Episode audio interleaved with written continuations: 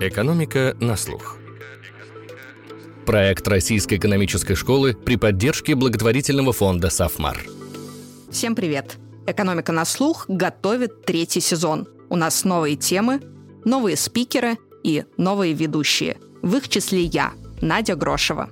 В этом сезоне мы будем много говорить о финансах, а также о том, что не купишь ни за какие деньги, о здоровье, о развитии, кризисах, рынках и технологиях.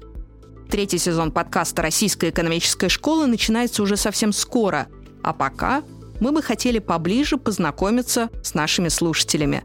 Мы подготовили небольшой опрос и будем очень рады, если вы пройдете его. Это поможет сделать подкаст еще интереснее. Ссылку найдете в описании к тизеру. Изучайте экономику на слух и рассказывайте о нас друзьям.